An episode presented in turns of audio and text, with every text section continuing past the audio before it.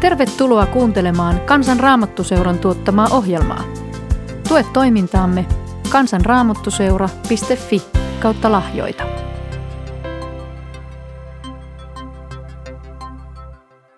Tervetuloa kuuntelemaan Kansan Raamattuseuran tuottamaa podcastia.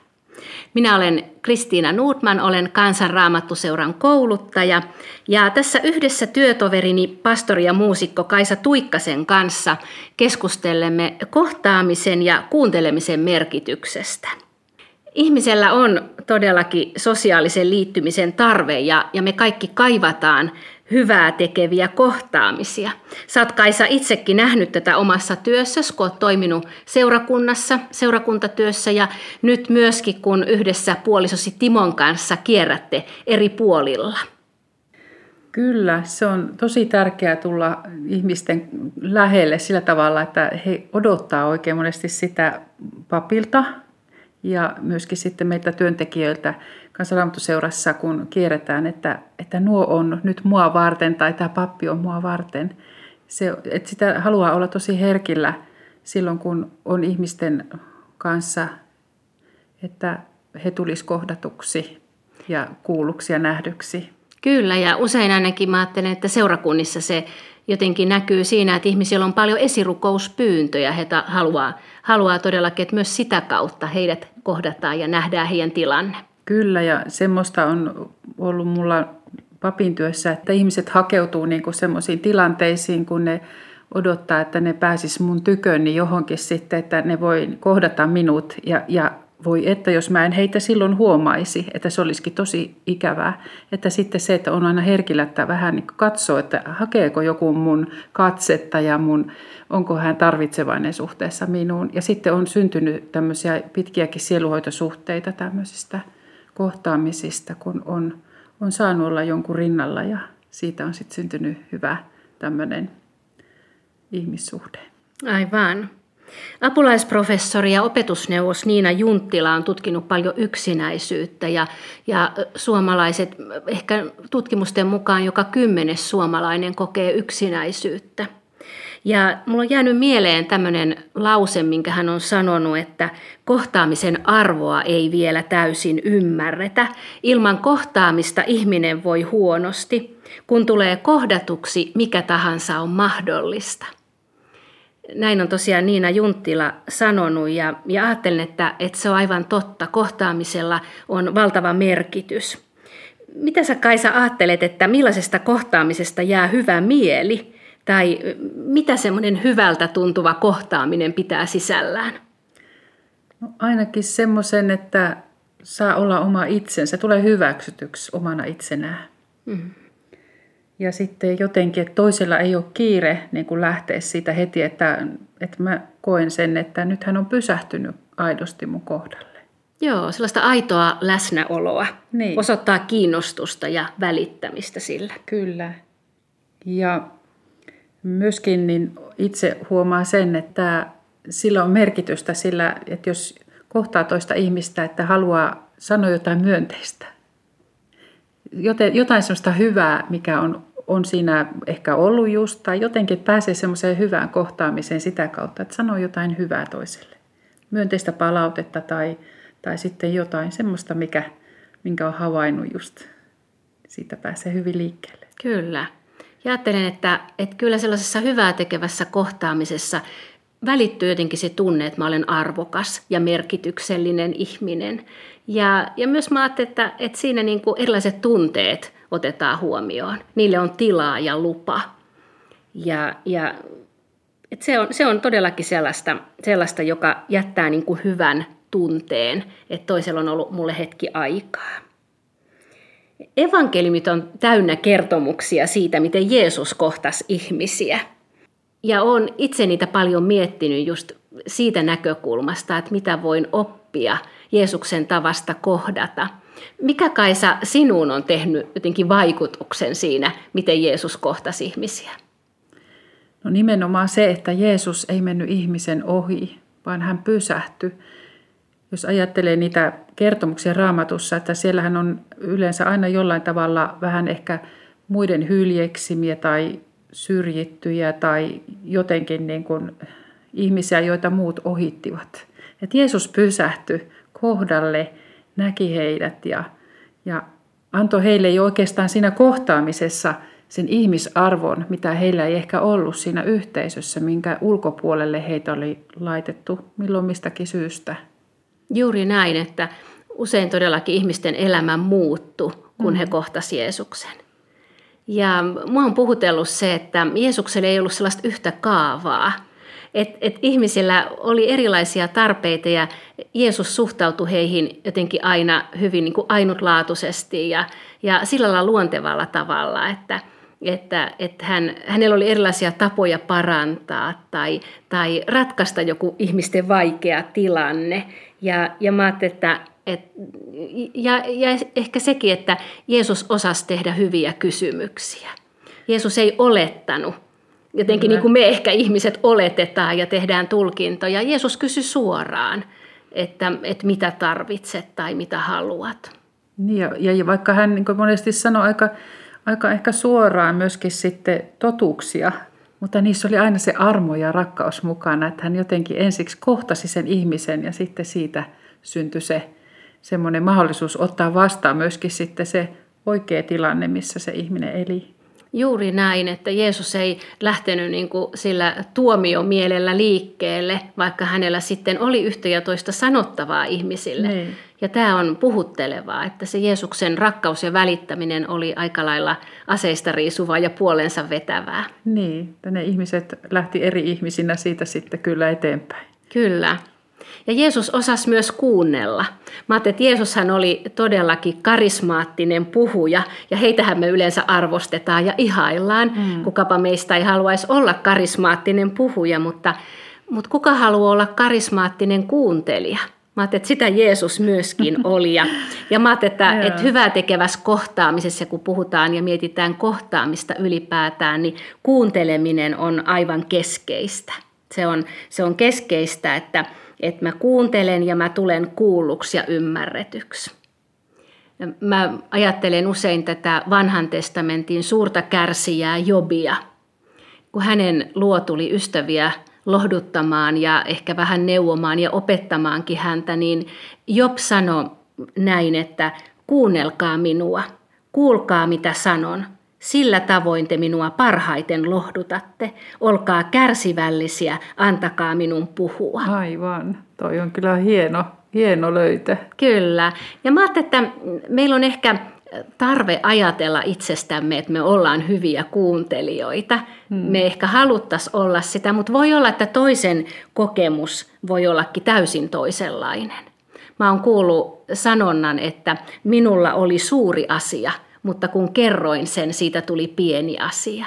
Eli jotenkin se, että toinen ei osannut suhtautua siihen minun asiaani niin kuin olisin toivonut, vaan ehkä vei sen tilan minulta, minkä mä olisin halunnut nyt tällä Aivan. omalla, omalla kertomuksellani. Mutta minkälaisia kuuntelemisen esteitä meillä sitten ylipäätään voi olla? Jos ajattelee ihan tätä elämää sinänsä, niin sehän on monesti aika kiireistä ja hektistä, että just se pysähtyminen voi olla aika mahdotontakin, että me, me vaan ajatellaan, että mulla ei ole nyt tähän aikaa. Ja sitten voi olla, että on vaikka niin uupuksissa ja väsynyt, että ei jaksa vastaanottaa mm. toisen ihmisen sitä tilaa, missä hän on menossa, että, että suojautuu sillä ehkä semmoisella ohittamisella – ja ne on ihan ymmärrettäviäkin syitä. Eihän me aina ollakaan samanlaisessa vireystilassa, eikä sitä voi meiltä vaatiakaan, mutta on ehkä hyvä tunnistaa meidän niin. näitä kuuntelemisen esteitä. Niin. Hmm. Ja sitten voi olla välillä vähän niin semmoisia isoja lapsia, varsinkin ehkä niissä parisuhteissa, että meillä on ne omat tarpeet etusijalla, että me halutaan tulla kuulluksi ja nähdyksi ja ei ehkä huomata, että toinenkin tarvii sitä samaa nähdyksi ja kuulluksi tulemista. Se on juuri näin. Ja mä ajattelin, että monta kertaa sitä kuuntelemista ja kuulemista voi estää se, että meillä on omat ennakkoluulomme, jotka jotenkin värittää niin sitä kuuntelemista, että me torjutaan se, mitä toinen sanoo.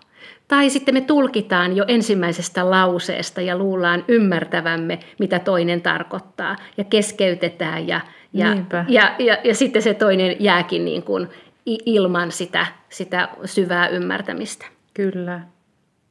Et voi, ja myöskin voi olla sitten, että että ruvetaan liian nopeasti niin kuin lohduttamaan, koska jotenkin niin kuin pelätään, että osaanko mä nyt sanoa tähän mitään, niin voi olla, että mä alan niin kuin liian aikaisin toista ymmärtämään. Ei hän ole vielä edes saanut oikein sanoa sitä, mikä hänellä oikeasti on. Hmm. Usein se varmaan kertoo jotenkin siitä meidän omasta epävarmuudesta ja, ja, ja vaikeudesta kohdata vaikka hmm. toisen vaikeita tilannetta. Että ehkä mennään sanomaan, että kyllä se siitä tai niin. huomenna on paremmin. Ja, ja ihminen kokee, että, että nyt, nyt ei toinen jaksanut niin kuin, ottaa vastaan tätä, mitä, niin. mitä mä Vaikka halusin. se olisi just auttanut. Niinpä. Että olisi sen saanut kertoa sen oman tarinan siinä. Joo, ja pelkkä läsnä oleminen mm. ja kuunteleminen. Joo.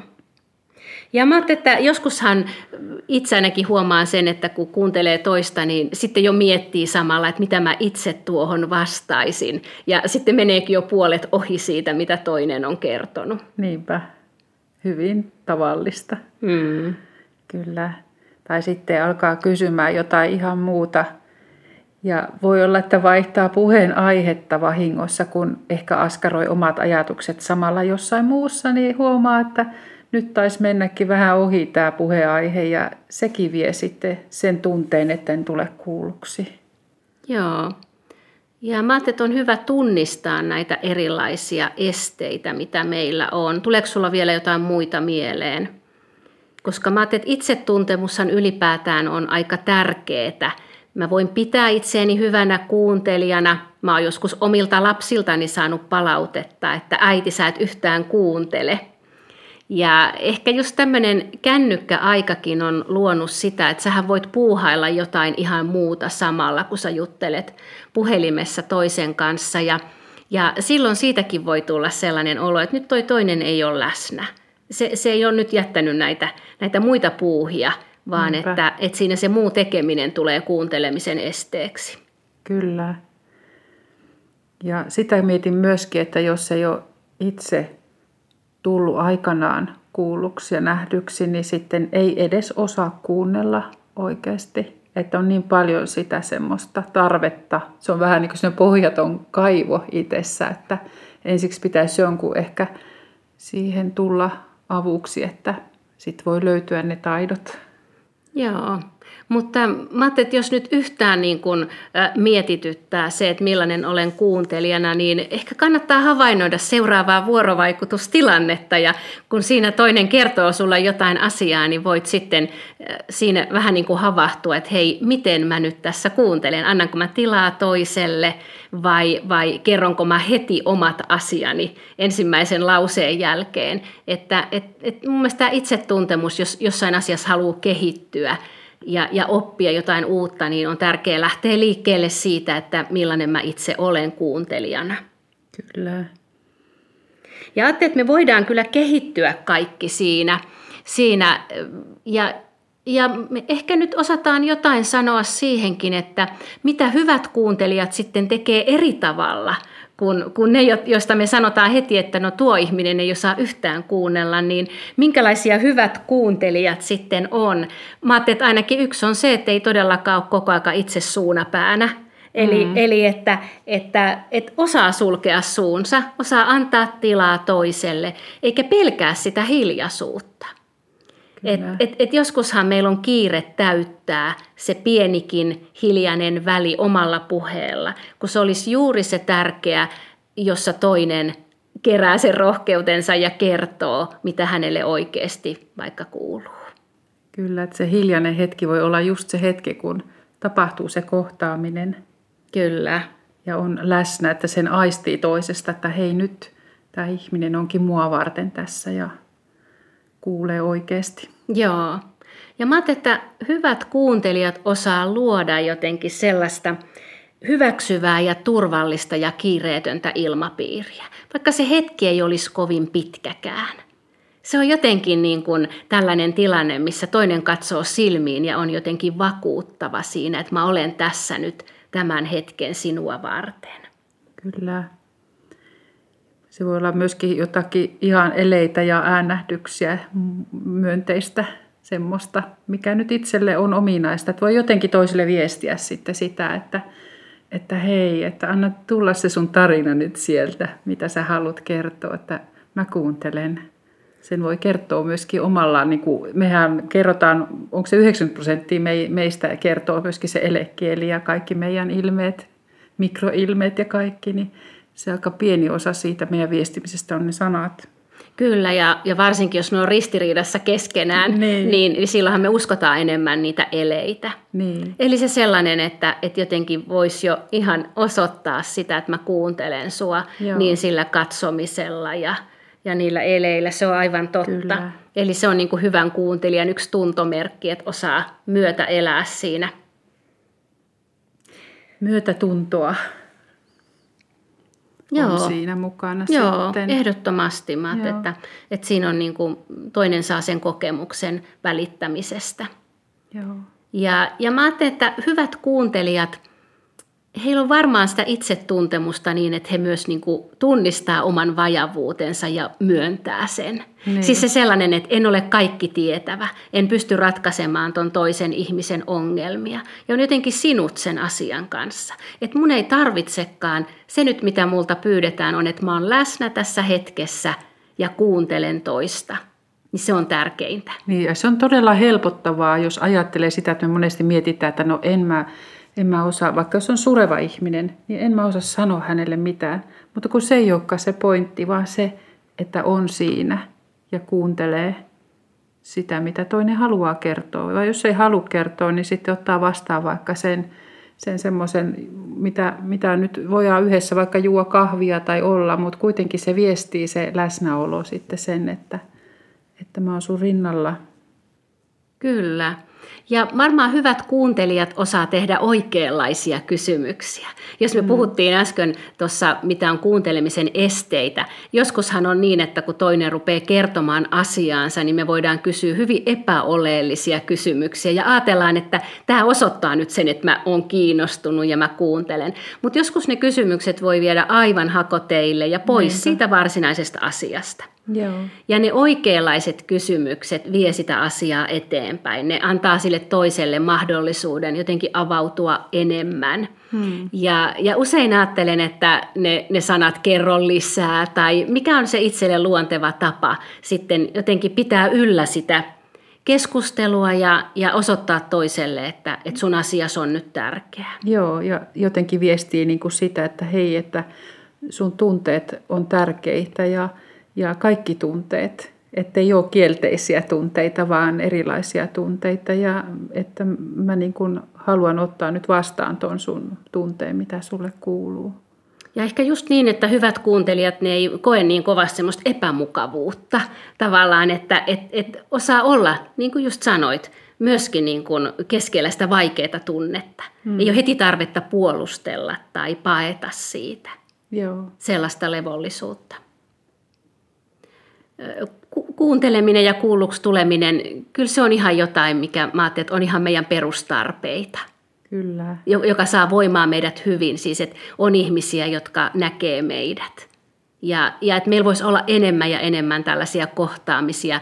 Mä uskon, että se tekisi meille kaikille hyvää. Kyllä me voitaisiin paljon paremmin, jos me oikeasti kerrottaisiin, mitä meille kuuluu ja oikeasti kuunneltaisiin, mitä toiselle kuuluu. Kyllä. Ja mä ajattelin, että nämä nämä kuulluksi tulemisen kysymykset on tärkeitä myös Jumalasuhteessa.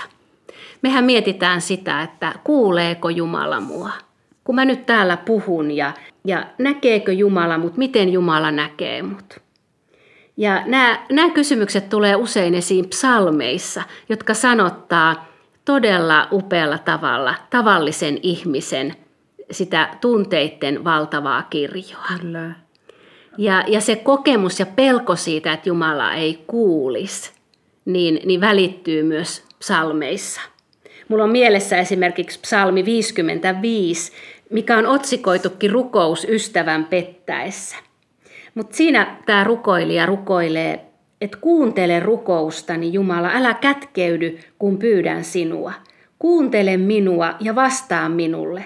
Ahdistus painaa mieltäni, olen suunniltani pelosta. Jotenkin voi niin samastua tuohon niin kuin kauhuun ja ahdistukseen, että jos Jumala ei kuulekaan, jos mä olen aivan yksin, kun ystäväkin on pettänyt ja jättänyt, mitä jos Jumalakaan ei kuule mua? Mutta siinä samassa psalmissa sitten jotenkin tämä psalmin rukoilija toteaa, että minä huudan Jumalaa ja hän pelastaa minut. Illoin, aamuin ja keskipäivällä minä huokaan ja valitan ja hän kuulee ääneni. Aivan. Hän tulee niin kuin siihen lopputulokseen, että hän uskoo siihen, että Jumala kuulee. Mutta mistä me tiedetään, että Jumala kuulee? Mä ajattelin, että se on yksi meidän iso kysymys. Mistä mä voin olla varma, että Jumalalla olisi aikaa kuunnella juuri minua? Kyllähän sanassa on niin lupaa, että jos me luetaan sitä psalmien kirjaa, niin sehän on täynnä niitä lupauksia, että Herra kuulee ja kuuntelee. Ja jos me vaan käännytään hänen puoleensa. Ja jos ajatellaan sitä Jumalan hätänumeroa, eli psalmi 50 ja 15 5015, niin avuksesi huuda minua hädän päivänä, niin minä tahdon auttaa sinua ja sinä kunnioitat minua, niin siinähän se on se täsmä lupaus, että jos ei muuta raamatusta muista hädän hetkellä, jos sen muistaa, niin hän on luvannut kuulla. Ja mulle on syntynyt raamatusta, kun mä olen sitä lukenut, niin Jumalasta sellainen kuva, että, että hän kyllä todellakin on kuulolla ja aivan kuin ojentelee käsiä meidän puoleen – että, että hän vaan odottaa, että me tartuttaisiin hänen käsiinsä ja että me käännyttäisiin hänen puoleensa, turvauduttaisiin häneen, niin hän kyllä on jo vastassa siellä. Tuo on valtavan rohkaiseva ja lohduttava kuva Jumalasta, että hän vaan odottaa, että meillä olisi asiaa hänelle, hmm. hän on kyllä valmiina. Niinhän psalmissa myös sanotaan, että, että hän ei nuku eikä hän väsy, väsymättä hän varjelee. Eli että Jumala on hereillä koko aika, hän on valmis. Ja oikeastaan jotenkin ihana yhtyäkin tähän psalmin 116 rukoilija niin huudahdukseen, että minä rakastan Herraa, hän kuulee minua, hän kuulee hartaan pyyntöni, kun huudan häntä avuksi, hän kuuntelee. Amen. Ja, ja tämä on mun mielestä sellaista, mistä me saadaan ammentaa itsellemme, siis jokaiseen päivään, on joku, joka on kiinnostunut minusta ja kuuntelee minua. Ja meillä on tällainen Jumala, tällainen taivaallinen isä, ja, ja hänen lapsinaan me saadaan opetella kuuntelemaan toinen toisiamme. Ja kehittyä kuuntelijoina entistä paremmiksi, jotta voitaisiin jotenkin lisätä toiselle sitä sitä arvostuksen ja välittämisen tunnetta, jota me kaikki ollaan vailla. Kyllä. Ja hyvä kuulija, jos olet tähän asti seurannut meidän podcast-keskustelua, niin voit laittaa meille vaikka sähköpostia, jos haluat vielä jatkaa tätä keskustelua, mikä liittyy kuuntelemiseen ja kohtaamiseen. Mutta tässä toivotamme sinulle nyt hyvää päivänjatkoa ja siunausta elämääsi. Jumalan siunausta.